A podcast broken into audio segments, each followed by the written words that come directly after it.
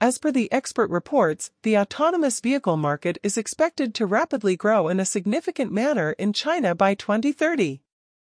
The key predictions are the Chinese autonomous vehicle market is expected to $98.89 billion by 2030, CAGR of 58.9% during 2021 to 2030.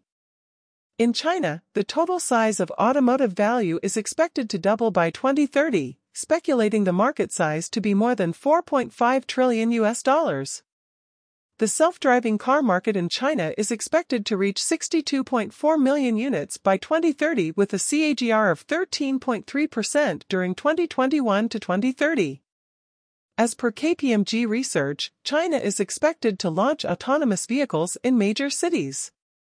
Over the next decade, China is expected to see a mass number of autonomous vehicles and lead a shift toward a service-oriented passenger vehicle market focused on mobility services. China wants to deploy intelligent connected vehicles for 50% of new car sales by 2025.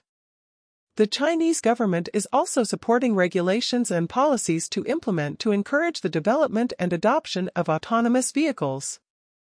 Baidu, Alibaba, and Tencent are the big tech giants in China to invest heavily in autonomous driving. WeRide and Pony.ai are the startups aiming high at the China market.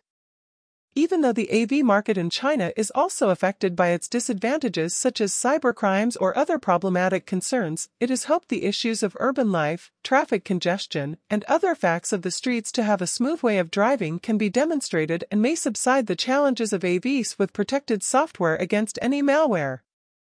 It shows that China is well aware of the future tech and the trend of becoming a hub for emerging technology.